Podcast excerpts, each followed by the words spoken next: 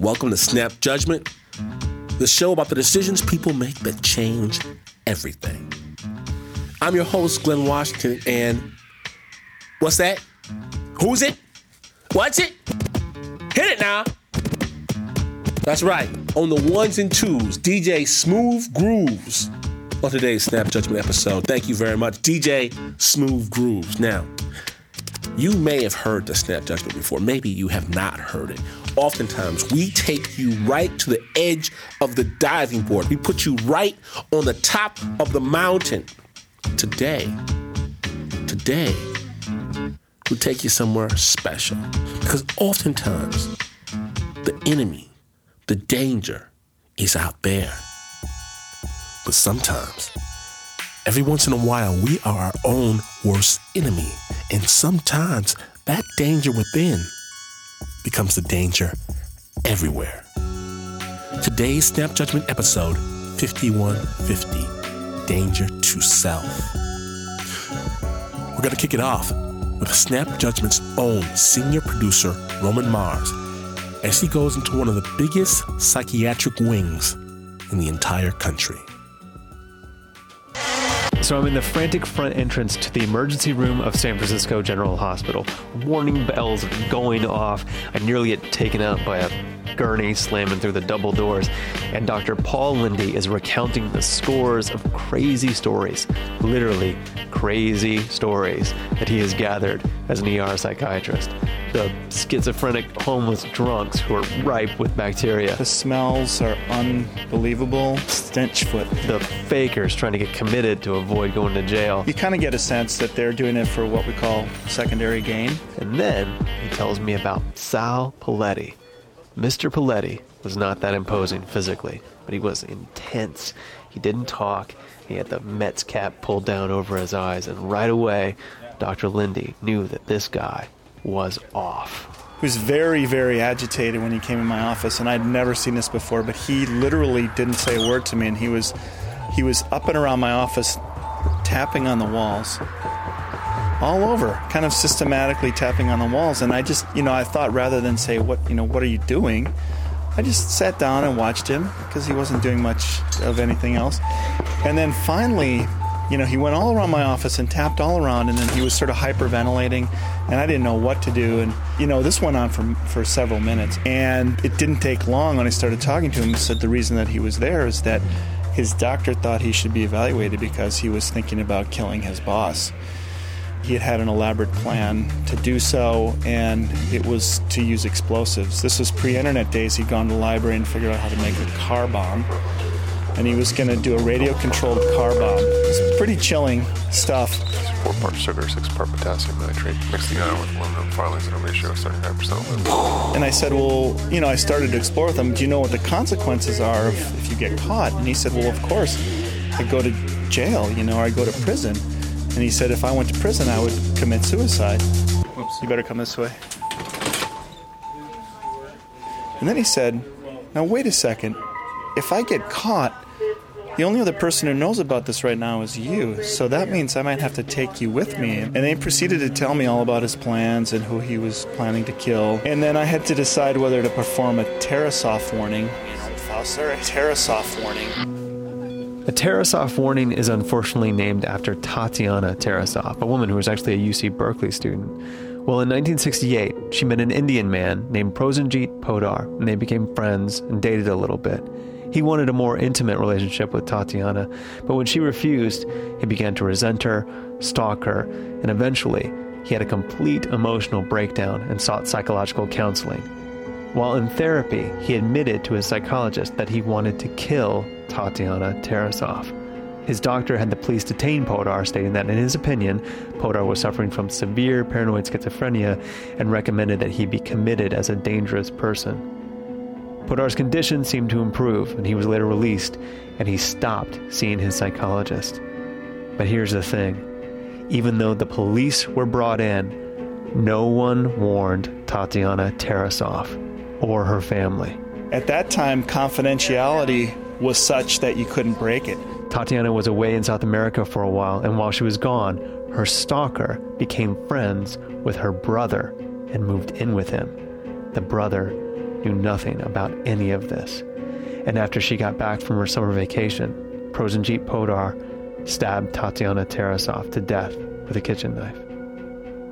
A civil lawsuit followed, and the Supreme Court decided that mental health professionals are obligated to warn not just the police, but also potential victims if they believe a patient will carry out their threat.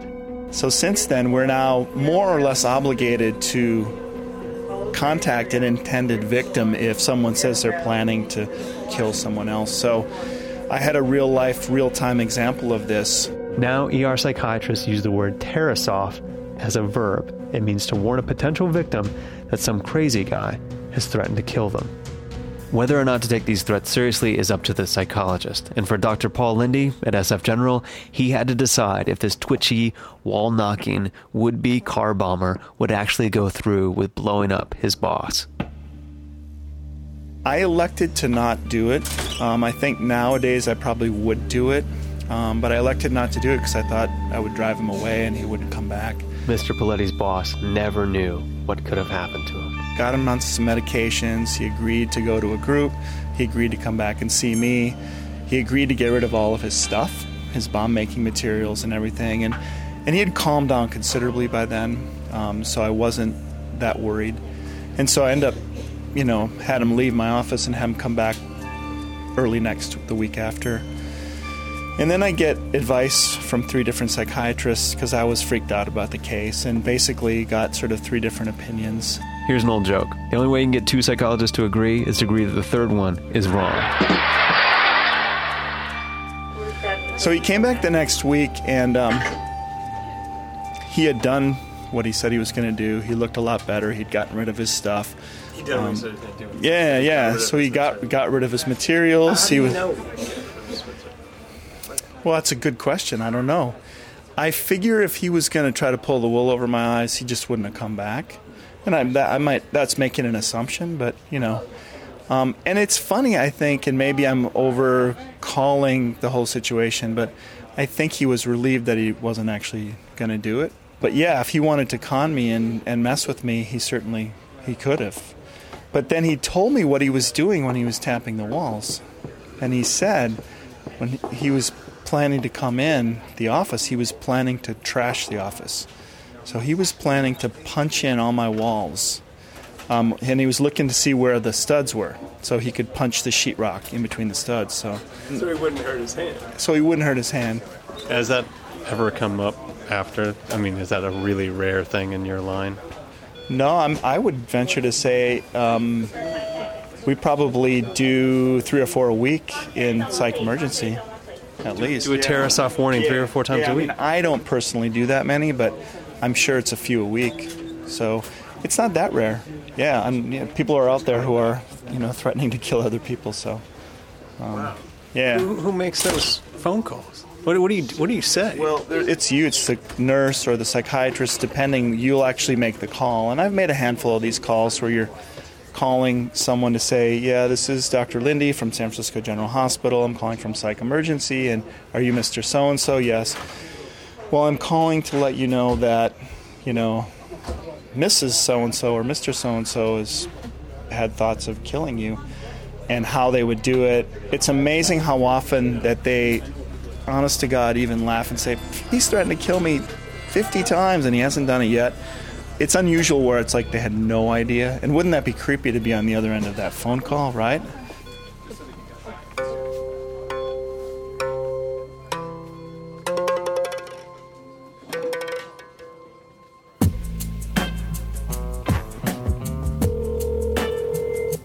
One type of phone call you don't want to pick up. Here's another. The phones are ringing off the hook the board is lit up. The DJ just played that new hit. Dana's in the booth of a big commercial radio station. She runs the night show, all alone, keeping thousands of people company deep into the night, spinning records. Well, that's what, you know, we want people to think, but right. The computer was spinning records. Exactly. and you got a phone call. Yeah, I had pretty much just started my shift, so I'm getting everything together, and I get this phone call. and it's this guy uh, who wanted to know what a song was that was played maybe five hours ago, not during my shift. He's describing a song so vaguely. You know that song, and it's got like a girl, and they're like la la. And you're like, yeah, oh that song. And I just said, you know what? It's not easy for me to just go figure that out. And I'm I'm live here right now. I'm working, you know, running the commercials. And his response was, "Oh, oh, oh, I, I, I, re- I didn't mean to bother you. I'm, I'm, oh, I'm sorry." And sounded hurt and lonely and sad. And I can't let somebody have their feelings hurt. Then I said, "Call me back later, and I'll see if I can figure it out." And that was my mistake. He called you back later. and I told him what the song was, and his level of gratitude was over the top. Like, thank you so much. Oh, you're an angel. You didn't have to do that for me. Clearly, no one does anything nice for this person. What was the song? It was uh, Maroon 5, She Will Be Loved. Beautiful. He, he called you up to ask you for that song. Right. She had some trouble with herself. He was always there to help her. She always belonged to someone else. After that, I became his new favorite person, and then he started calling me every day.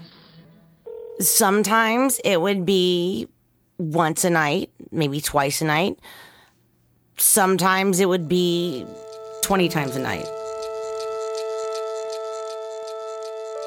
I could tell this was a guy who was definitely in his 60s, had way too much time on his hands. I knew that he was off and lonely. His family pretty much had they'd written him off. And he would call and say like, "Don't ever have a kid cuz they'll break your heart." And he was crying. Just like all radio stations, Dana's station puts on events, record releases, concerts, giveaways. At one event, her caller thinks she's going to make an appearance. So he shows up. So the guy shows up at the event, wanders around, and then asks where I am. And the DJ said she's not here. And then he handed him a bag and gripped his hand and said, Guard this with your life and give it to Dana. The station manager opened the package before Dana got it because he knew. He knew something was not right. It may as well have been ticking. In this tightly wrapped package was a strange assortment a card with a handwritten poem about the Lord. There was a, a crocheted sweater, a tiny pair of hand knit bright pink baby booties, and a book. It's a book about that actress Rebecca Schaeffer who was killed by a stalker. Whoa. Now, I don't know, Dana, about yourself, but that would scare the hell out of me. That's when I realized that this guy was not just some harmless listener. That's when I really knew he was crazy. So, Dana calls the cops, and they pay the guy a visit at home. They are blunt, and they tell him how things are going to be from now on. and said, You're coming off like a crazy stalker and you're scaring her. And then he called the overnight person and said, This is my last phone call. I won't ever call again, but she's still my angel. So that that was the end of it. Once he backed off, I kind of I mean, after a while, I kind of forgot about him. No phone calls, everything's cool, back to normal. Yeah. A sense of calm returns. Dana doesn't hear from him for months. But then one night, the phone rings. Oh no, it cannot be, it can't be. No, no, no, no, no, not anymore. Not him. Uh uh I don't think you want to turn the dial just yet. Stay tuned for the conclusion to Voice in the Sky. I'm Glynn Washington, and this is Snap Judgment.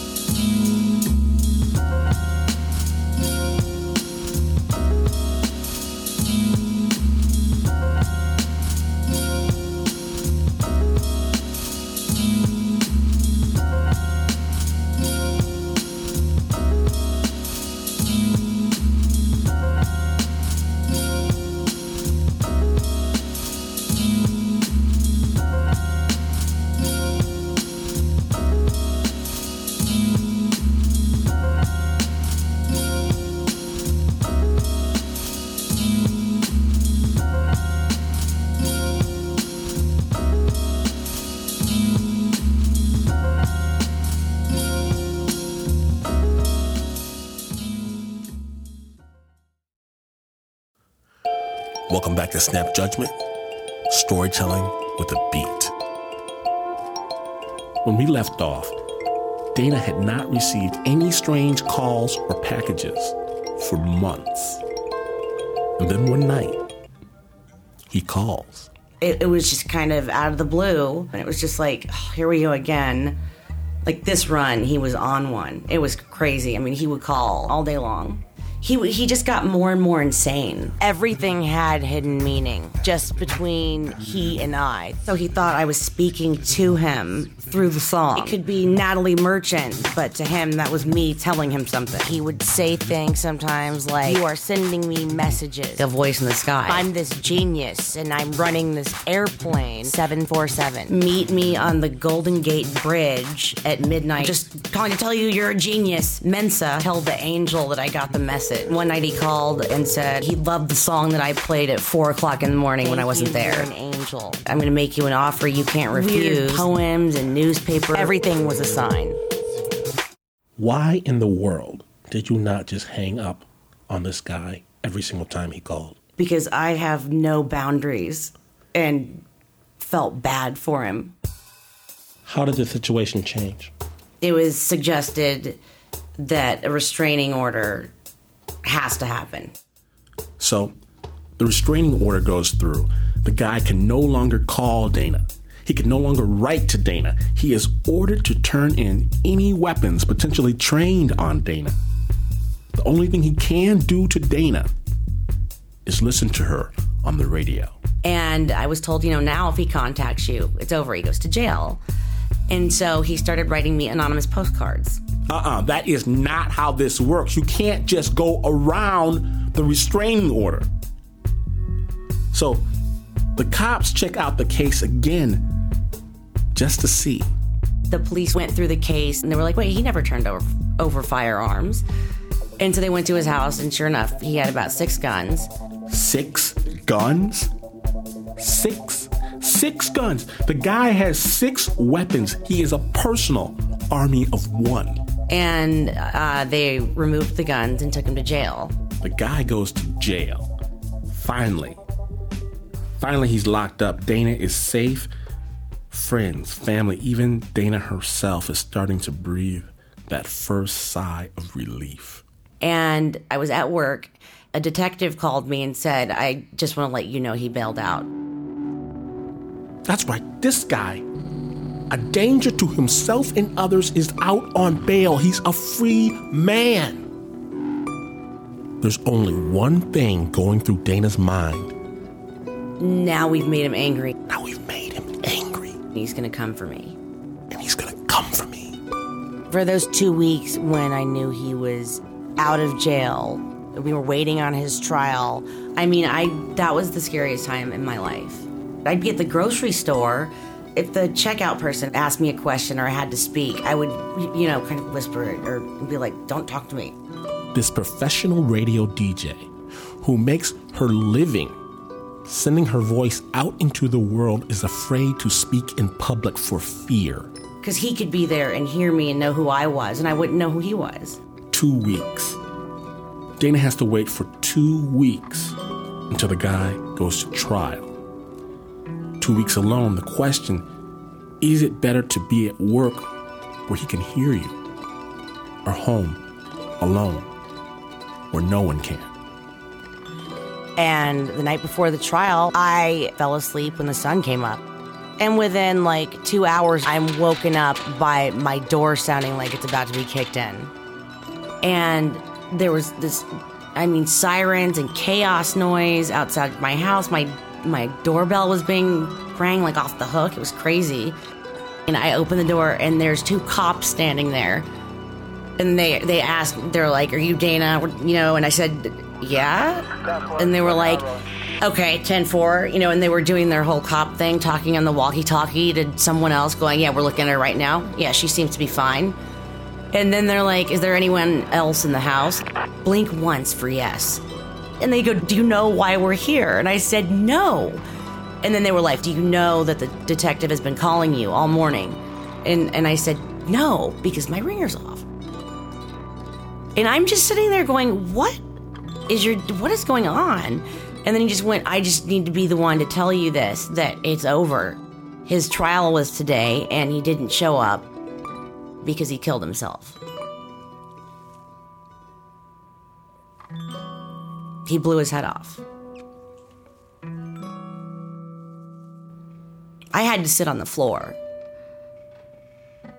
At first, I felt relief. And then I felt sad. Why?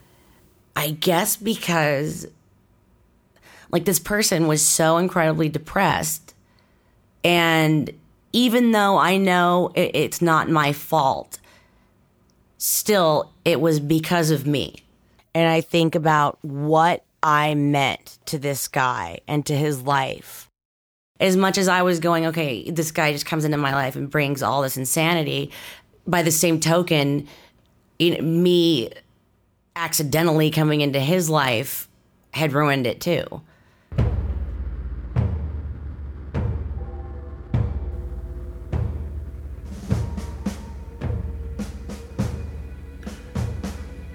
You're listening to Snap Judgment. Big thanks to Dana for sharing her story with us here. If you have a story to share, let us know. Snapjudgment.org, Facebook, Twitter, all that. Let us know. Snap Judgment. Now, up next, we've got a guy, a guy I met, a guy I like. And he was telling me a story, and I thought, Justin, what the hell is wrong with you?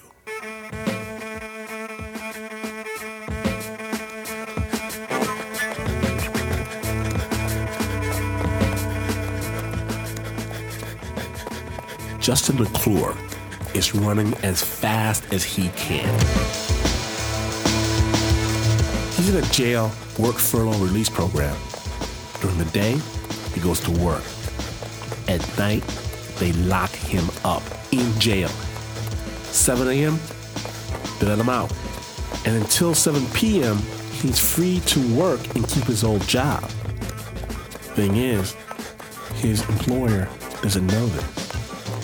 If he shows up late for work and the bosses find out about his incarceration, he's fired. If he's late getting back to jail at night, his work release program ends and he goes to prison. Right now, quick in a hurry for two years. Work is five miles away from jail. And Justin, Justin doesn't have a car. I had to run five miles each direction in half an hour. That's six minute miles. So for three months, I ran to and from work every day, 10 miles a day. Be late once, life is over. So Justin runs. Run, run, run. How did it come to this? The truth is, Justin has always been running. I have one gear in life. Always been running fast. Everything he does is fast. His people, North Georgia Hills people, they talk fast. Hey man, how you guys doing over there? What you guys want? We go go fish? Want to go down? How you uh, doing? What you doing, Your Honor? That's Southern, my friends. And there's being from the South, barbecue, shiny F 150s, the CNN headquarters. And then there's being from the South. My family was in the movie Deliverance. My great uncle, his name was Gizzard. And he was a professional squirrel hunter. Like, I don't know how many squirrels you got to kill to be professional, but he did it. At 16 years of age, Justin meets a girl. The girl. and we fell in love. We courted through high school, and then um, we got married when I was uh, 20 and she was 18. I knew when, that she would stay with me no matter what. Fast forward, poor country kid moves to California and decides that life in the fast lane is a lot more fun than having a wife. I thought that I was in control of this relationship. I didn't care what she went through, but I had to do what I had to do. Well, she thinks a little bit differently and divorces him. You know what? When a woman decides to leave you, she decides to leave you. She is gone. Because once I found out we were getting divorced, I just went crazy. I looked at the wall all day. I stared at the clock. I didn't know what to do. So instead of doing that, I just drank and I did a lot of drugs because I was so devastated. Drugs, alcohol, and women. lots and lots of women. I've been with one woman my whole life. I never experienced any other woman. There was one time where my friends counted it was 40 nights in a row where I drank until 2 o'clock in the morning and I brought somebody different home every night. I was running from what I was going through because I was out of my head. Day before my 28th birthday, I got my first DUI. DUI. First DUI. Yeah. Ever. You're 28 years old. 28 years old. Okay. Okay, cool. Everybody makes mistakes. What happens next? I was out drinking and driving the next night. I got another DUI a week and a half later. And even that was not enough for me. About the next week, I was out at a bar and I was um, really, really drunk. I got into a little fight with a guy over a pack of cigarettes. I don't even smoke. I don't know how that happened. My friend came over and she's like, Justin, what's wrong with you? I was visibly freaking out on the sidewalk. I was having a panic attack. They took me to the emergency room. I was screaming at people. They asked me if I felt I was a threat to myself. And I, and I said, hell yeah, I'm a threat to myself. I just got two DUIs. The, the love of my life is leaving me. I just got into a fight. How was your day? Next thing I know, my feet are shackled, my hands are shackled. Somebody is putting straps across me. They took me to uh, a mental ward. I was 5150. I did not think I belonged there. I, I, wanted to get my wife back. I didn't want to have these DUIs. I didn't want to have uh, these bad thoughts that I had in my head. And I didn't care what you had to say to me. I didn't want to be there. Everybody else seemed to have a story of uh, there was grace involved and there was there was an attempt or there was hope. All all I had was um, a, a lot of anger and a lot of bitterness because why is this happening to me? They let Justin out after a few days, but even his stint in the psych ward doesn't stop him. I thought I was impervious still. Because w- when I got out, I still proceeded to drink. I still proceeded to live a very wild lifestyle. I met some guy I didn't even know, and he had cocaine. And I remember I was so out of my head that I, I did cocaine off the Bible. Two months go by. Justin still out there partying. And one night, he leaves the bar. It's 1 a.m. He gets on the freeway and he hears a siren, sees the lights in his rear view mirror.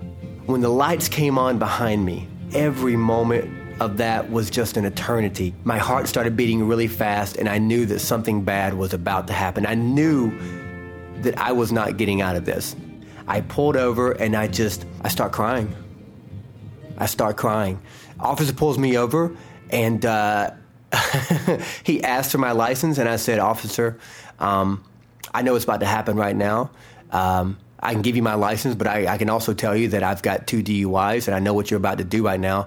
Um, he said, "Get out of the car," and he he knew that I'd been drinking already, and I was bawling. And I told the officer, I said, uh, "Look at my look in my eyes. Do do do you see right now what I'm going through? Can you tell?" He didn't care. He had a job to do, and his job was to put me away in that moment, I realized that my life was going to be very bad for quite a long time after that point. Justin gets his third DUI in six months. He goes to see a lawyer. I was just like, How much money do you need to get me out of this? He's like, Justin, you're not going to get out of this. And that was the first time in my life where I was like, Huh, maybe the problem in life is you. Justin. Maybe the problem in life is the priorities and the, and the decisions that you've made. Um, I was looking at a year. I got three months, which was the very minimum, and I could do most of that in a work furlough situation, which means I could keep my job. I had to be at jail at night from 7 p.m. to 7 a.m. So the rest of the time I could be at work. Now, when I was at work furlough, I was five miles away from where I worked. I couldn't drive. So for three months, I ran to and from work every day, 10 miles a day, in a half an hour. Five miles in half an hour, twice a day for three months. Sometimes I would be two miles out and I would have 15 minutes on my clock and I'd be looking at it. I'm like, oh, I can't do this. My Achilles is hurting. My knee is hurting. But then, you know, the motivation was you are going to jail, Justin, if you don't make it within 15 minutes. That's the problem. They will shackle me up and take me to the real jail. They don't care about the excuse. I can't tell them that my Achilles hurts or whatever. They don't care. But something happens to Justin when he's running. The landscape races by, and for the first time in a long time, Justin's mind is calm. I need to go through what I'm going through and face it like a man. I deserve it. I deserve I it. I deserve this pain. Oh, absolutely. I emotionally abused and neglected somebody. I realized and I really, really thought that what I had given had come back to me. I needed to go through this and face up to it. No, no excuses. Run. Run. This was part of my punishment. Justin made it on time every morning and every night. And he completed his three months. I was completely done. And I remember the next week I entered to run. I entered a marathon, and it was one of the most difficult ones. It's Big Sur. It's up the mount, up the hill in the mountain. And when I ran it, I was so happy because I was finally free. I was really still devastated about my ex, but I knew that I was going to start to live a better life from that point on. And I placed 30th out of 8,000.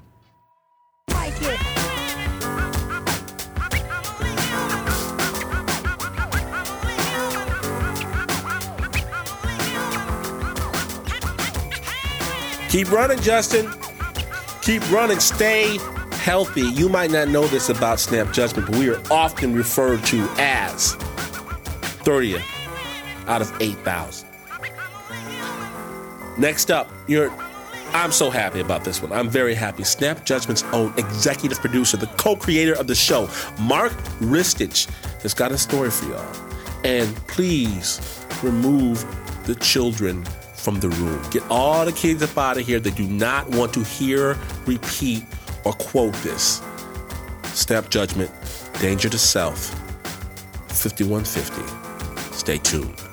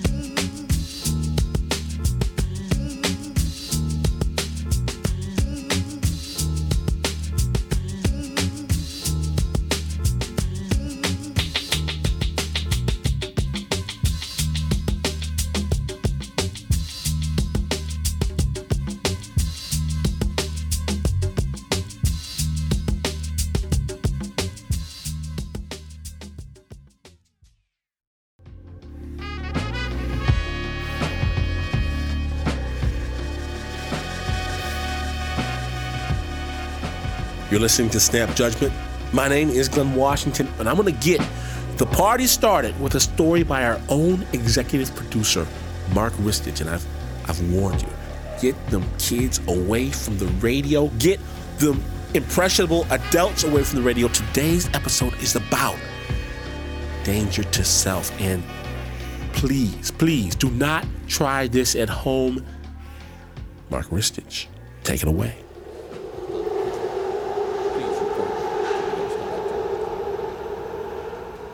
Stand clear of the closing doors. You are now boarding the ghost train. You know the ghost train in New York City? If you want to go from Brooklyn to Queens and you don't want to go through Manhattan, you got to take the ghost train, the G train.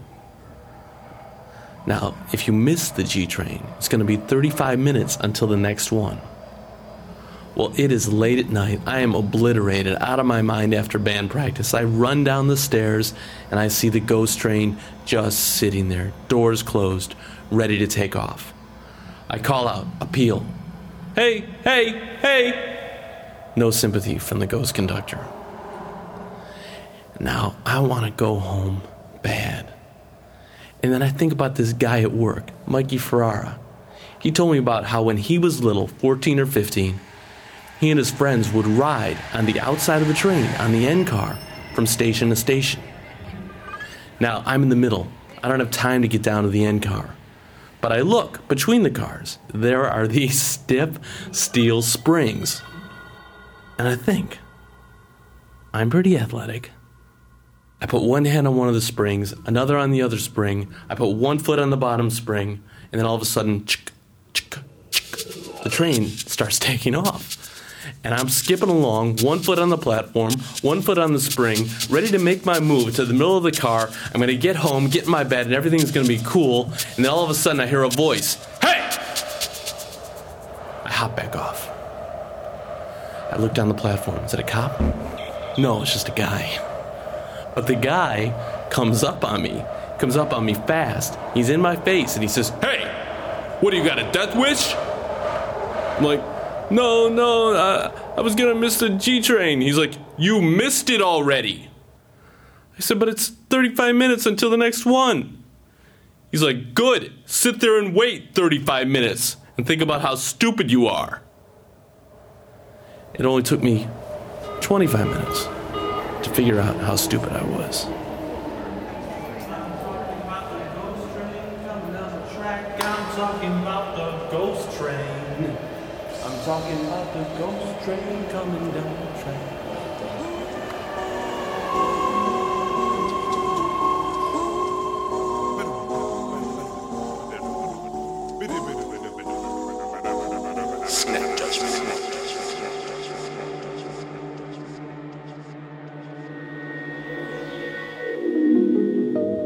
Sunday night at home. I'm not sitting waiting, but it is in the air. The phone rings, 11:15. It's too late to be anybody else. I pick up the phone, screaming, sobs.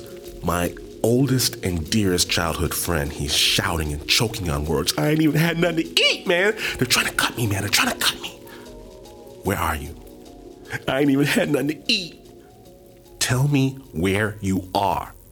The phone suddenly silent. I look at the call log 702 area code. He's in Vegas. I get on a plane. In a few hours, I'm on the strip. I do not know this city. I don't have a plan. I'm looking everybody in the face and know it's not going to work. He wouldn't be here. These lights, fountains, these people I know are too much for him. There's Denny's on the strip. I go inside, order a Grand Slam, and the pretty white lady smiles at me. Excuse me. Crazy question, but I'm not familiar with Las Vegas. If you were homeless here, where would you go? She's real nice. She considers for a moment. I think you should try the library downtown. Then I remember the emails rows and rows of the letter G. Threats, lunatic ravings about the color blue. He's got to be writing them from somewhere. Good luck finding your friend. Good luck. I want to weep. I leave some money and walk back out into the heat. At the library, I check the row of people waiting to use a bay of computers. I ask the librarian if she minds if I look through the reservation logs from the past few days. She says, yeah. Yeah, she does mind, as a matter of fact. But then it doesn't matter. I see him. He's looking shaggy, skinny, but it's him. And we don't do Hallmark moments. So I walk over. He says, When'd you get in? I just got here. Yeah? You said you were hungry on the streets. He shakes his head. No, no, I didn't say that. All right, then, well, let's go for a ride. We head back toward the strip. Caesar's flashing lights promise a very special dining experience, so we stop, wind our way through the casino, and tear up the buffet. Shrimp, lobster, ribs, this is America. He eats, cheeks bulging, fingernails black. We don't look at each other. Three years ago, he was king of the world, a bond trader in Tokyo. Then he started hearing the voices. I know I have to get him out of here. Gotta get him some help. Maybe there's some medicine. He polishes off the final forkful of prime rib and for the first time smiles with his eyes. I hit the spot, yo. We leave and walk under the artificially changing indoor sky of Caesar's palace. So, he says, what brings you to Las Vegas? He's smiling now like old times. Very funny. Your brown behind brings me to Las Vegas. How long you been here? Not long. What's the big secret? Nothing. I think you should come with me back to California. Wish I could. Well, let's go. Wish I could. Well, let's go. I can't. Why can't you? A group of kids fake scream in front of the magic shop. Why can't you come with me? He spasms, his whole right side jerking, spinning him around. He looks at me, wide eyed, scared, really, really scared, his whole body trembling. And he says, Because the spirits say so. Hidden spirits jerk his chest up and down like they're playing with a marionette and send him scrambling down the corridor, sprinting away from me. Outside the casino, he's waiting. I know what you're thinking, he says. Then you know I'm thinking that's the scariest I've ever seen in my life. Sometimes, sometimes they have to punish me. All right, look, you're probably just tired. I would be. Maybe if you sleep, the spirits won't notice. I'll just keep driving and we'll be home. His eyes roll back in his head for a moment, then he looks at me. They said no.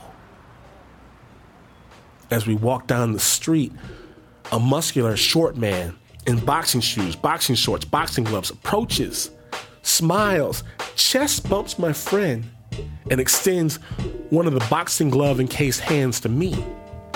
Nice to meet you. People look at us longer than the boxer appreciates, but look away when he punches in their direction. People need to know who they're dealing with, he says. My friend nods approval. Walking down the strip, I marvel. My friend was always a leader, always had a crew, even now. Battling unseen spirits, he's still magnetic, still pulling a posse. The boxer hangs on his every nonsensical word. My friend, he's rapping now, staccato, patao, patao, patao, patao. The boxer punctuates his rhymes with lefts, rights, jabs aimed at nobody. And me, tripping to keep up. They find another buffet. The boxer grabs a fork in each of his boxing gloves and gobbles at a pace matching my friend. They tell me sometimes one of the boxing coaches lets them sleep in the gym overnight.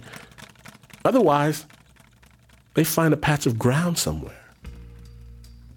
I try again. You can both stay with me tonight, but I have to go back tomorrow morning. You should come. My friend speaks patiently as if I'm a child. All this, all this, and you don't get it, do you? You still don't get it. I'm Job, and this is my trial. My reward will trump any hardship. Maybe. But maybe your mind's playing tricks on you, man. We go to my hotel room. My friend pulls the hood over his head, curls up on the floor, and closes his eyes. I leave the room and call the police. The man asks me, Is he violent? I think about it. In many ways, he's the opposite of violent, childlike. No, he's not violent. Then, well, I'm sorry, there's nothing we can do. There's nothing they can do. In the morning, I pack my bags to go.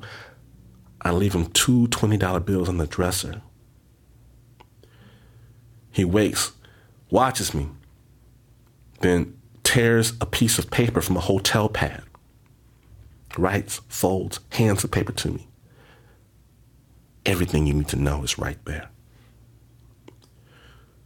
I open up the paper and see squiggles and letters and numbers scribbled on top of each other. It's gibberish. Man, you sure? He nods, smiles, waves goodbye. He says, Good luck to me. Good luck. I hug him hard this time. Real hard. Real hard. Then I walk away, bag in hand, leaving my best friend in Vegas. As we go along life's way, there'll be blue skies, there'll be gray, but your good times will be mine. Everything's divine. Away